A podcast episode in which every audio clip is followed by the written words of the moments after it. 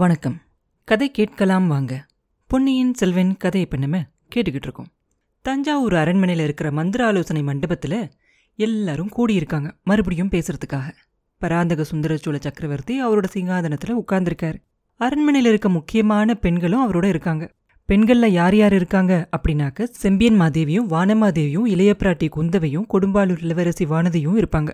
அவங்களோட சேர்ந்து நிற்கிறதுக்கு தயங்கி பூங்குழலி மட்டும் கொஞ்சம் தூரத்தில் நிற்பா.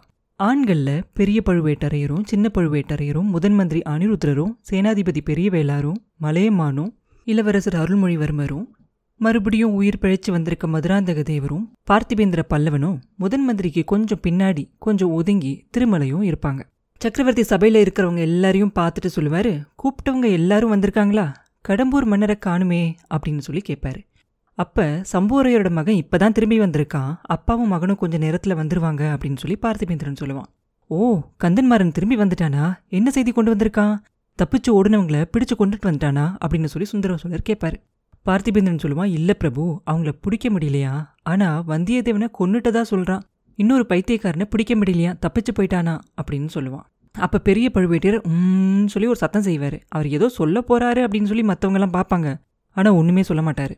மறுபடியும் சக்கரவர்த்தியே சொல்லுவார், நான் செஞ்ச தப்பால் இன்னும் என்னென்ன விளைவுகள் வரப்போதோ தெரியல, முதன் மந்திரி என் மனசில் உள்ள எண்ணங்கள் எல்லாம் நல்லா தெரிஞ்சுக்கிட்டு இருக்காரு, எனக்கும் என் குடும்பத்தை சேர்ந்தவங்களுக்கும் ரொம்ப வேண்டியவங்க எல்லாரையும் இங்கே கூப்பிட்ருக்கேன், எதுக்காக கூப்பிட்ருக்கேன் அப்படிங்கிறதையும் என் மனசில் இருக்கிறதையும் நீங்களே இவங்க எல்லாருக்கும் எடுத்து சொல்லணும், என்னை விட நீ உங்களால் தான் தெளிவாக இதை சொல்ல முடியும் அப்படின்னு சொல்லி முதன் மந்திரி கிட்ட சொல்லுவார் சக்கரவர்த்தி. சரி சக்கரவர்த்தி, நீங்கள் சொல்கிற மாதிரியே செய்கிறேன் அப்படின்னு சொல்லி முதன் மந்திரியும் உங்கள் சபையில் கூடியிருக்கவங்க எல்லாரையும் பார்த்து சொல்லுவார். பல காரணங்களால் சக்கரவர்த்தியோட மனசு ரொம்ப புண்பட்டிருக்கு அப்படிங்கிறது உங்கள் எல்லாருக்குமே தெரியும். அபிமன்யுவையும் அரவானையும் மாதிரி ஒரு வீராதி வீரனான அவரோட மூத்த மகனை சமீபத்தில் நம்ம மன்னர் பறிகொடுத்துட்டது உங்கள் எல்லாருக்கும் தெரியும். இளவரசர் இறந்து போன காரணம் இன்னமும் மர்மமாகவே இருக்குது. மூணு வருஷ காலமாக அந்த வீர திருமகன் நம்ம அரசரை பார்க்க வரல. காஞ்சியில் பொன் மாளிகையை கட்டிட்டு அவங்க அப்பாவை அங்கே வந்து தங்க சொல்லி கேட்டுக்கிட்டே இருந்தான், செய்தி மேலே செய்தி அனுப்பிச்சிக்கிட்டே இருந்தான். ஆனாலும் சக்கரவர்த்தி போகலை. அதோட காரணம் உங்கள் எல்லாருக்கும் தெரிஞ்சது தான். இந்த தஞ்சாவூர் நகரத்தில் சக்கரவர்த்தி சின்ன பழுவேட்டரையரோட பாதுகாப்பில் இருந்துக்கிட்டு வந்தார். நாடு நகரமெல்லாம் பலவிதமாக வதந்தி பரவிக்கிட்டு இருந்துச்சு.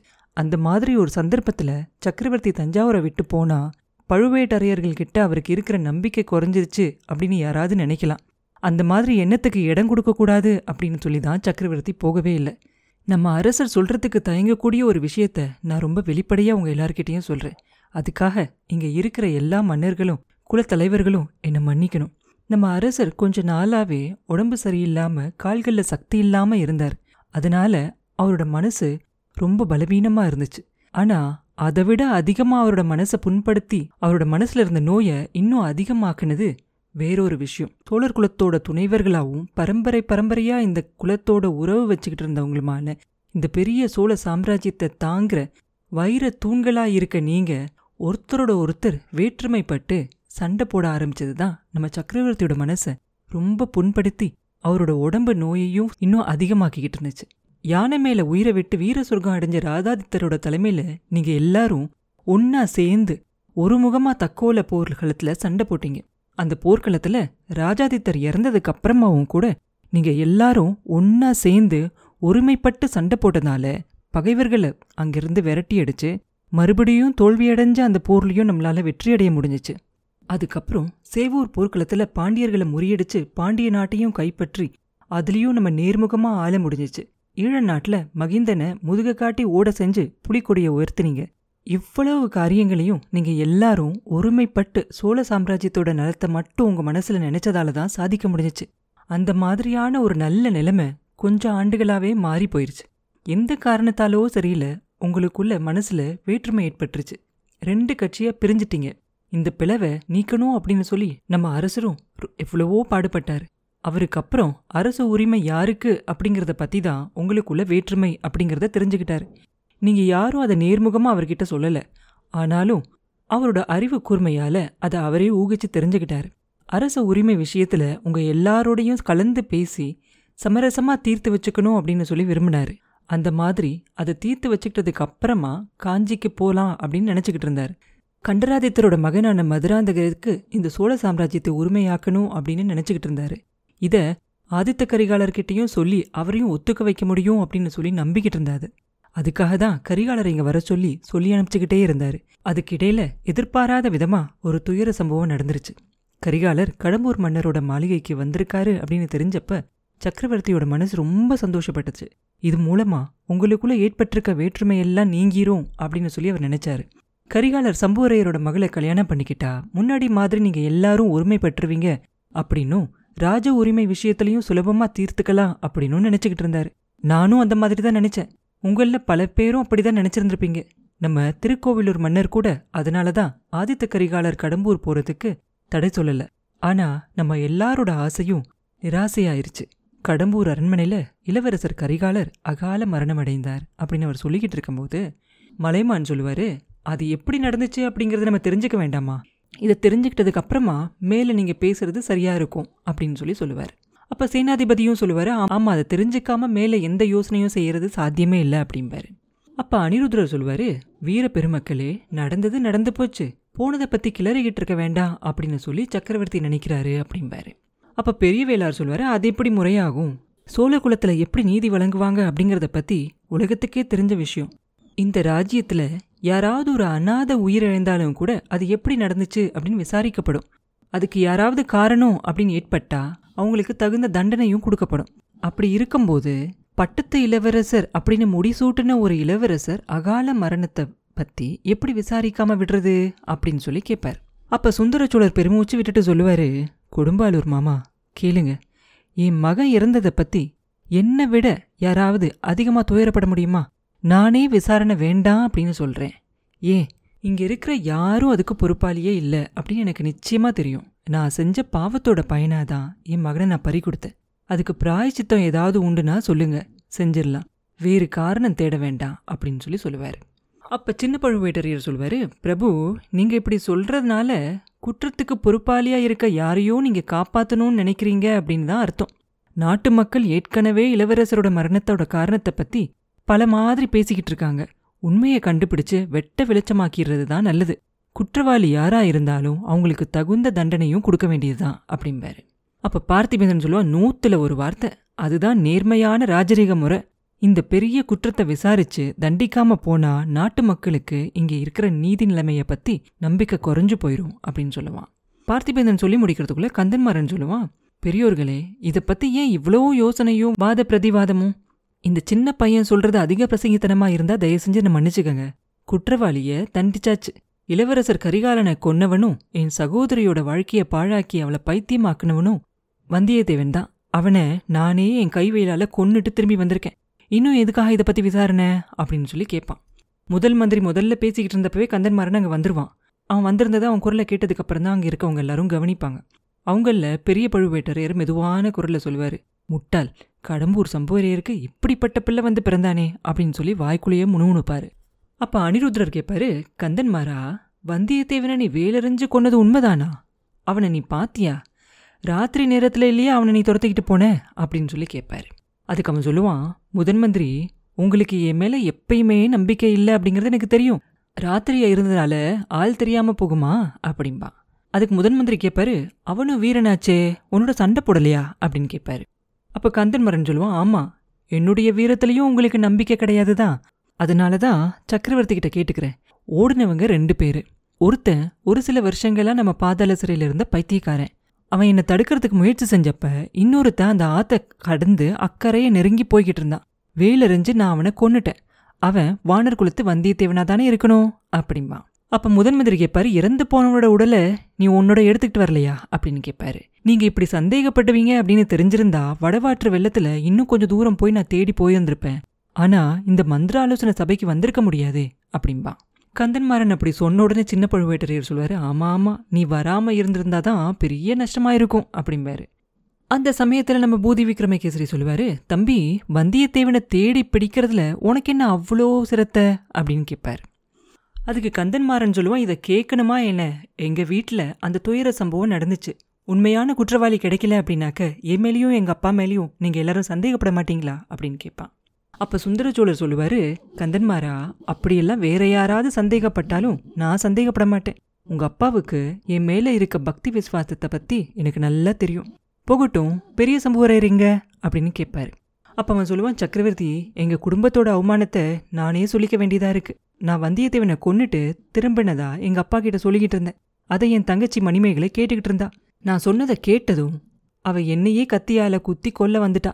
அவளை சாந்தப்படுத்தி அவளோட வெறியை குறைக்கிறதுக்காக எங்கள் அப்பா முயற்சி செஞ்சுக்கிட்டு இருக்காரு. சீக்கிரமாக வந்துடுவார். இந்த மந்திர ஆலோசனை சபையில் என்ன முடிவாகுதோ அதை அவரும் ஏற்றுக்கிறதா என்கிட்ட சொல்லி அனுப்பியிருக்காரு அப்படின்னு சொல்லுவான்.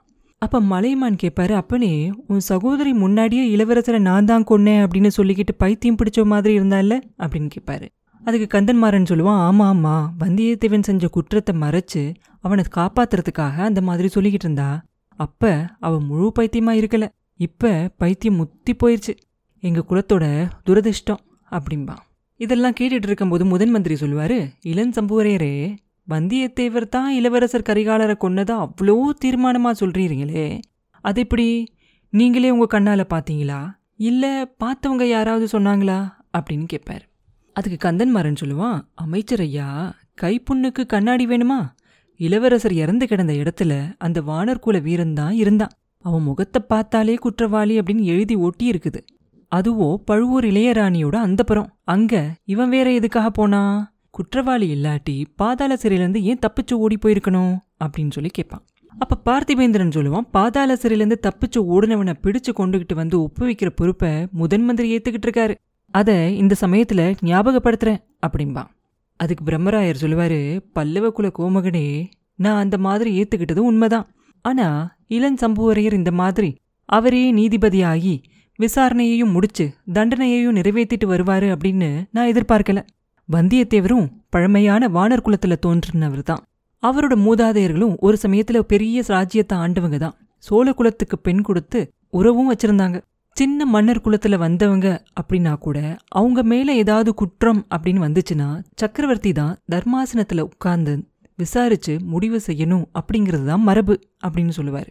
அப்போ பார்த்திபேந்திரன் சொல்லுவான், ஐயா, சிறையிலேருந்து தப்பிச்சு ஓடணும்னு உயிரோடையும் பிடிச்சிக்கிட்டு வரலாம், இல்லை உயிரில்லாதவனும் பிடிச்சிக்கிட்டு வரலாம், அதுவும் மரபுதான் அப்படின்பான். அதுக்கு மறுபடியும் முதன் மந்திரி சொல்லுவார், வந்தியத்தேவனை உயிரில்லாதவனாக கூட இளன் சம்புவரையர் கொண்டு வரலையே, வடவாற்று வெள்ளத்தில விட்டுட்டு வந்திருக்காரு அப்படின்னு சொல்லி கேட்பாரு. இப்படி பேசிக்கிட்டு இருக்கும்போது பெரிய சம்புவரையரும் அந்த மந்திராலோசனை மண்டபத்துக்குள்ளே வந்துருவார். எல்லாரும் அவரை பார்த்து திரும்புவாங்க. அவர் முகத்தில் இருந்த வேதனையை எல்லாரும் கவனிப்பாங்க. கந்தன்மாரன் மட்டும் அவர் பக்கத்தில் போய் மெதுவான குரலில், மணிமேகலை எப்படி இருக்கா அப்படின்னு சொல்லி கேட்பான். அதுக்கு சம்புவரையர், அப்படியே தான் இருக்கா, உங்கள் அம்மாவை அவளுக்கு காவல் வச்சுட்டு வந்தேன் அப்படின்னு சொல்லி கொஞ்சம் சத்தமான குரலில் கடுமையாகவே சொல்லுவார். அப்போ சக்கரவர்த்தி சம்புவரையரை பார்த்து சொல்லுவார், ஐயா, நீங்கள் இப்போ உங்கள் மக பக்கத்தில் இருக்கிறது அவசியமானா அப்படியே செய்யலாம், நம்மளோட ஆலோசனையை நம்ம அப்புறமா வச்சுக்கலாம், நாளைக்கு வச்சுக்கலாம் அப்படின்னு சொல்லுவார். அதுக்கு சம்புவரையர் சொல்லுவார், இல்லை பிரபுவே, அவள் பக்கத்தில் நான் இருந்தும் ஒரு பிரயோஜனமும் இல்லை. என் மகனோட கைவேளால் உயிரிழந்த அந்த வானர் குலத்து வீரன் மட்டும் மறுபடியும் உயிர் பிழைச்சி வந்தாதான் ஒருவேளை ஏதாவது பயன்படலாம், இல்லைனா ஒன்றும் ஆகாது அப்படிம்பாரு. அவர் பேச்சில் இருந்த வேதனை, அவரோட மனசில் இருந்த கசப்பை எல்லாருக்கும் காட்டும். அந்த சபையில் கொஞ்சம் நேரத்துக்கு எல்லாரும் அப்படியே அமைதியாக மௌனமாக இருப்பாங்க. அதுக்கப்புறம் முதன் மந்திரி சொல்லுவார், ஐயா, உங்கள் மாளிகையில் நடந்த விபரீத சம்பவத்தை பற்றி தான் பேசிக்கிட்டு இருந்தோம். இளவரசர் உங்களோட மாளிகையில் இறந்து போனதால் உங்கள் மனசு எவ்வளோ புண்பட்டிருக்கும் அப்படிங்கிறது எங்கள் எல்லாருக்கும் தெரியும். அதுக்கு உங்களை எந்த விதத்துலையும் பொறுப்பாக்க சக்கரவர்த்தி விரும்பலை. ஆனாலும் நாடு நகரமெல்லாம் நாலா விதமாக வதந்திகள் பரவிக்கிட்டு இருக்கதால இளவரசரோட மரணம் எப்படி நடந்தது அப்படிங்கிறத நிச்சயமாக தெரிஞ்சுக்கிறது நல்லது இல்லையா? இந்த சபையில் கூடியிருக்கவங்க எல்லாரும் அந்த மாதிரி நினைக்கிறாங்க. அதை பற்றி நீங்கள் ஏதாவது சொல்லணும்னு நினச்சா சொல்லலாம். வானர் குலத்து வந்தியத்தேவனால தான் இளவரசரோட மரணம் நடந்துச்சு அப்படின்னு சொல்லி இளன் சம்புவரையர் சாதிக்கிறாரு. உங்களோட கருத்து என்ன அப்படின்னு சொல்லி கேட்பாரு. அப்போ சம்புவரையர் ஒரு நிமிஷம் அப்படியே திகச்சு போயிடுவார், என்ன சொல்கிறதுன்னு தெரியாமல். அதுக்கப்புறம் நாலா பக்கமும் பார்ப்பார். பார்த்துட்டு அவரோட பார்வை கந்தன்மாரன் மேலே விழுகும். ஆமாம் ஆமாம், இந்த முட்டாள் அப்படிதான் அன்னைக்கும் சொன்னான், அதை நான் நம்பலை, இன்னைக்கும் நம்பலை. இவன் வார்த்தையை கேட்டு இளவரசர் கரிகாலரை கடம்பூர் மாளிகைக்கு வர சொல்லி கூப்பிட்டேன். அதனால எவ்வளோ விபரீத விளைவுகள் நடந்துருச்சு. எனக்கும் என் குலத்துக்கும் என்றைக்கும் அழியாத கெட்ட பேர் ஏற்பட்டுருச்சே அப்படின்னு சொல்லுவார். அப்போ மலையமான் ரொம்ப இரக்கமான குரலில் சொல்லுவார், சம்புரையரே, பதற வேண்டாம், நடந்தது நடந்துருச்சு. நல்ல எண்ணத்தோடு தான் நீங்கள் என் பேரனை உங்கள் மாளிகைக்கு கூப்பிட்டீங்க. கரிகாலனோட மரணத்துக்கு உங்களை பொறுப்பாக்க இங்கே யாருமே நினைக்கல. அதனால தான் உண்மையை தெரிஞ்சுக்கணும் அப்படின்னு சொல்லி விரும்புகிறோம். அதுக்கு நீங்கள் உதவி செஞ்சால் நல்லா இருக்கும் அப்படிம்பார். அப்போ சம்புவரையர் சொல்வார், நான் என்ன உதவி செய்ய முடியும்? என் மகன் ஒன்று சொல்கிறான், அதுக்கு நேர்மாறாக என் மகன் இன்னொன்று சொல்கிறா, ரெண்டு பேர் பேச்சையும் என்னால் நம்ப முடியல. எனக்கும் உண்மை தெரியல, கண்ணை கட்டி காட்டில் விட்ட மாதிரி இருக்கு. உண்மையில நடந்ததை தெரிஞ்சுக்கிறதுக்கு என்னை விட தனாதிகாரி பெரிய பழுவேட்டரையர் தான் உதவி செய்யணும். அவரை கேளுங்க, அவர் தான் எல்லாத்துக்கும் மூல காரணம். அவர் தான் முதன் முதல்ல மதுராந்தக தேவரை ரகசியமா கடம்பூருக்கு கூட்டிகிட்டு வந்தாரு. என் மகளை அவருக்கு கல்யாணம் செஞ்சு கொடுக்க சொல்லி சொன்னாரு. அதிலிருந்து என் குடும்பத்துக்கு சனியம் பிடிச்சிருச்சு. அந்த மதுராந்தக தேவரே இப்போ மாயமா மறைஞ்சிட்டு தான் தெரிஞ்சுக்கிட்டேன். அதுக்கப்புறம் பெரிய பழுவேட்டரையர் அவரோட இளையராணியை கூட்டிகிட்டு வந்தாரு. காஞ்சியிலிருந்து இளவரசரையும் வர பண்ணாரு. ரெண்டு பேரையும் என் மாளிகையில விட்டுட்டு போயிட்டாரு. ஏன் போனாரு அப்படின்னு கேளுங்க, அவரோட இளையராணி இப்ப எங்க போனாங்க அப்படின்னு சொல்லி கேளுங்க அப்படின்னு சொல்லி சம்பூரையர் வெறி பிடிச்சவர் மாதிரி எதை எதையெல்லாமோ பேசிக்கிட்டே போவாரு. அப்ப சக்கரவர்த்தி குறுக்கிட்டு சொல்லுவாரு, போதும் போதும் நிறுத்துங்க, இதனாலதான் நடந்து முடிஞ்ச காரியத்தை பத்தி விசாரணை ஒண்ணு வேண்டாம் அப்படின்னு நான் சொன்னேன். நீங்க யாருமே கேட்கல. ஏற்கனவே உங்களுக்குள்ள இருக்கிற வேற்றுமை போதாதா? புது சண்டை வேற வேணுமா? சம்பூரையரே, உங்க மாளிகையில நடந்ததுக்கு நீங்க பொறுப்பாளி இல்ல. அதனாலதான் உங்களை உடனே பாதாள சிறையிலிருந்து விடுதலை செய்ய சொன்னேன். என் மகன் இறந்ததுக்கு காரணம் என்னுடைய பழைய பாவங்கள் தான். யார் பேர்லையும் நான் குற்றம் சொல்லல. நீங்க அதை பத்தி ஒன்னும் சொல்ல வேண்டாம், பெரிய பழுவேட்டரையரும் எதுவும் சொல்ல வேண்டியதில்லை அப்படிம்பாரு. அப்ப பெரிய பழுவேட்டரையர் அப்படியே சிம்ம கர்ஜனை மாதிரி அவர் தொண்டைய அப்படின்னு கணச்சிக்கிட்டு ஒரு பெரிய குரல்ல பேசுவார். சோழக்குல கோமகனே, தயவு செஞ்சு என்னை மன்னிக்கணும். நான் பேசாம இருக்க முடியாது. என் மனசுல உள்ளதை சொல்லியே ஆகணும். உண்மையை நான் தெரிஞ்சது தெரிஞ்சபடி சொல்லியே ஆகணும். எம்பெருமானே, உண்மையை எதுக்காக சொல்லணும் அப்படின்னும் சொல்லாமலே என் சத்தியத்தை நிறைவேற்றிடலாம் அப்படின்னும் நினைச்சதுண்டு. ஒரு காலத்துல நான் வேலைக்கார படைக்கு தலைவனாயிருந்தேன். சோழர் குலத்தை சேர்ந்தவங்களுக்கு ஆபத்து வரும்போது அவங்கள காப்பாற்ற முடியாம போயிட்டா என் தலையை நானே வெட்டிக்குவேன் அப்படின்னு சொல்லி சத்தியம் செஞ்சிருக்கேன். ஆதித்த கரிகாலரை என்னால காப்பாற்ற முடியல. அதனால என் சத்தியத்தை நிறைவேற்றியே தீரணும். அதுக்கு முன்னாடி எனக்கு தெரிஞ்ச உண்மையை சொல்லிட விரும்புறேன். இல்லாட்டி வீணா பல பல சந்தேகங்கள் ஏற்பட்டு வீண் பழிகள் சுமத்த வேண்டியதா இருக்கும் அப்படிம்பாரு. பெரிய பழுவேட்டரையர் இப்படி சொல்லி நிறுத்தினப்ப அந்த சபையில அப்படியே கப்சுப்புன்னு ரொம்ப மௌனமா இருப்பாங்க. எல்லாரும் அமைதியா இருப்பாங்க. ஆனா அவர் பேசுனதுல இருந்து எல்லாரோட மனசுமே ஒரு மாதிரி கணிஞ்சிருக்கும். அப்ப சக்கரவர்த்தி தழுதழுத்த குரல்ல சொல்லுவாரு, மாமா கொஞ்சம் யோசிச்சு பாருங்க. எதுக்காக நீங்க நடந்து போன காரியங்களை பத்தி பேசணும்? இறந்தவங்களோட உயிர் திரும்பி வர போறதில்ல. உங்க மனசறிஞ்சு சோழ குலத்துக்கு நீங்க எந்த துரோகமும் செஞ்சிருக்க மாட்டீங்க. அதனால நடந்து போனதை மறந்துட்டு நீ நடக்க வேண்டியதை பத்தி பேசுவோம் அப்படின்னு சொல்லுவாரு. அதுக்கு பெரிய பழுவேட்டரையர் சொல்வாரு, இல்ல ஐயா, நடந்து முடிஞ்சதை பத்தி நான் பேசியே ஆகணும். சோழ குலத்துக்கு நான் எவ்வளோ பெரிய துரோகம் செஞ்சிருக்கேன் அப்படிங்கிறத நான் சொல்லியே தீரணும். உங்களுக்கும் எனக்கும் குலதெய்வமா இருக்க துர்காதேவி தான் அந்த மாதிரி நடக்காம தடுத்தா. அந்த அன்னை பரமேஸ்வரிக்கு என் காணிக்கையை நான் செலுத்தியே தீரணும். தயவு செஞ்சு நான் சொல்ல போறத காது கொடுத்து கேளுங்க அப்படின்னு சொல்லுவாரு. அவர் பேசுறத இதுக்கு மேல நிறுத்த முடியாது அப்படின்னு சக்கரவர்த்தி தெரிஞ்சுக்குவாரு. அதனால சும்மா இருந்துருவாரு. அதுக்கப்புறம் பெரிய பழுவேட்டரையர் அவர் மூணு வருஷத்துக்கு முன்னாடி சாலையோரத்துல நின்றுகிட்டு இருந்த நந்தினியை பார்த்ததுல இருந்து, அவன் மேல மோகம் கொண்டதுல இருந்து நடந்ததை எல்லாத்தையும் ஒண்ணு விடாம மறைக்காம எடுத்து சொல்லிக்கிட்டே வருவாரு. அவரோட சகோதரர் சின்ன பழுவேட்டரையர் அடிக்கடி எப்படி எச்சரிக்கை செஞ்சாரு, அதை அவர் பொருட்படுத்தாம இருந்ததை பத்தியும் சொல்லுவாரு. நந்தினியோட தூண்டுதலால மதுராந்தக தேவருக்கு சோழ சிங்காதனத்தை உரிமையாக்கணும் அப்படின்னு அவர் நினைச்சதையும், அதுக்காக மற்ற சிற்றரசர்களோடு சேர்ந்து சதி செஞ்சதையும் சொல்லுவாரு. நந்தினியோட மூடு பல்லக்கில் மதுராந்தகனை வச்சு கூட்டிகிட்டு போனதை பத்தியும், சம்பூரையர் மாளிகையில நடுராத்திரியில நடந்த கூட்டத்தை பத்தியும் சொல்லுவாரு. முதல் முதல்ல வந்தியத்தேவனை பார்த்ததால தான் நந்தினி மேல அவருக்கு சந்தேகம் வந்ததை பத்தியும், அதிலிருந்து பாண்டிய நாட்டு சதிகாரங்களை பத்தி யோசனை தோணுனதை பத்தியும் சொல்லுவாரு. ஆனாலும் அப்பப்ப நந்தினியோட மோக மாயையை பார்த்து அவரோட அறிவு மங்கி போனதை பத்தியும் சொல்லுவாரு. ரொம்ப சோகமா சொல்லுவாரு. கடைசியா கொள்ளிடத்து உடைப்பு வெள்ளத்துல சிக்கிக்கிட்டதால பாண்டிய நாட்டு சதிகாரர்களோட திட்டம் என்ன அப்படிங்கறத தெரிஞ்சுக்கிட்டதை பத்தியும், வேகமா திரும்பி கடம்பூருக்கு போனதை பத்தியும் சொல்லுவாரு. வழியில காலாமுக சைவர மாதிரி வேஷம் போட்டதையும், இடுமன்காரியோட உதவியால ரகசிய வழியில போய் அந்த புறத்துக்கு போய் சேர்ந்ததை பத்தியும், யாழ் களஞ்சியத்துல ஒளிஞ்சிருந்து நந்தினிக்கும் இளவரசருக்கும் நடந்த அந்த பேச்சுவார்த்தையை ஒட்டு கேட்கணும் அப்படிங்கிற ஆர்வத்தால ஒரு நிமிஷம் தாமதிச்சதை பத்தியும், அதுக்குள்ள இளவரசர் இழந்து விழுந்ததை பத்தியும் சொல்லுவாரு. அவரை தாங்கி பிடிக்கிறதுக்காக அவர் பாஞ்சு போனப்ப விளக்கு அணைஞ்சு போனதை பத்தியும், அவரை நிறைய பேர் சூழ்ந்து தாக்கினதையும், அவர் மயக்கமானதையும், பச்சை மலை குகைக்கு போனதுக்கு அப்புறம்தான் அவருக்கு மயக்கம் தெளிஞ்சதை பத்தியும், அதுக்கப்புறம் அவர் அங்கிருந்து எப்படி திரும்பி வந்தாரு அப்படிங்கிறத பத்தியும் விவரமா சொல்லுவாரு. சொல்லி முடிச்சுட்டு சக்கரவர்த்தி, இந்த மாதிரி நான் சோழ குலத்துக்கு பெரிய துரோகம் செஞ்சவன். பாண்டிய நாட்டு சதிகாரங்களுக்கு என்னோட அரண்மனையிலேயே இடம் கொடுத்துட்டேன். நம்மளோட பொக்கிஷத்திலிருந்தே அவங்களோட சதி செய்யறதுக்கான வேண்டிய பொருள்கள் எல்லாத்தையும் கொடுக்க அனுமதிச்சிட்டேன். உங்களையும் உங்கள் பசங்க ரெண்டு பேரையும் ஒரே சமயத்தில் கொல்றதுக்காக அந்த சதிகாரங்க திட்டம் போட்டாங்க. உங்களை செவிடும் ஊமையுமான ஒரு தெய்வ பெண் வந்து அவங்க உயிரை கொடுத்து காப்பாற்றினாங்க. பொன்னியின் செல்வரை கேவலம் ஒரு அறிவில்லாத மிருகமான ஒரு யானை காப்பாத்துச்சு. நான் ஆதித்த கரிகாலரை காப்பாற்ற முடியாமல் தோல்வியடைஞ்சிட்டேன். அவருடைய மரணத்துக்கு நானே ஆரம்பத்திலையும் நடுவிலையும் முடிவிலையும் காரணமானேன். ஐயா, துர்கா பரமேஸ்வரோட சந்நிதியில் நான் எடுத்துக்கிட்ட சத்தியத்தை இதோ நிறைவேற்றுறேன் அப்படின்னு சொல்லிக்கிட்டு அவரோட நீளமான கையில் பிடிச்சிருந்த வாளை எடுத்து வீசுவார். அவர் என்ன செய்ய போகிறாரு அப்படின்னு தெரிஞ்ச உடனே அங்கே இருந்த எல்லாருக்கும் ஒரு நிமிஷம் அப்படியே பிரமிச்சு போய் நின்றுவாங்க. ஆனால் அவர் பேசிக்கிட்டு இருக்கும்போதே கொஞ்சம் கொஞ்சமாக அவர் பக்கத்தில் வந்திருந்த பொன்னியின் செல்வர் மட்டும் சட்டுன்னு பாஞ்சு போய் பெரிய பழுவேட்டரையரோட வாள் ஓங்கின கையை இறுக்கி பிடிச்சிக்குவார். பிடிச்சுக்கிட்டு, ஐயா கொஞ்சம் பொறுங்க, வழி வழியாக சோழர் குலத்தோட மன்னர்களுக்கு முடிசூட்டு விழாவப்ப பழுவேட்டரர்களுக்கு தான் கிரீடத்தை எடுத்து அவங்க தலையில் வைக்கிறது வழக்கம். ஏன் பட்டாபிஷேகத்தப்ப மட்டும் நீங்கள் அந்த மாதிரி செய்யாமல் போனால் எப்படி? உங்களோட கையால் தான் ஏன் பட்டாபிஷேகத்தில் என் தலையில் முடிசூட்டணும். அதுக்கப்புறம் உங்கள் விருப்பம் போல் நீங்கள் செஞ்சுக்கலாம். அது வரைக்கும் கொஞ்சம் பொறுத்துருங்க அப்படிம்பார். இந்த வார்த்தைகளை கேட்ட சக்கரவர்த்திக்கும் அங்கே இருந்த மற்ற மன்னர்கள் எல்லாருக்கும் ஒரே ஆச்சரியமாக இருக்கும் இல்லையா? அப்புறம் என்ன நடந்துச்சு அப்படிங்கிறத அடுத்த பதிவில் பார்ப்போம்.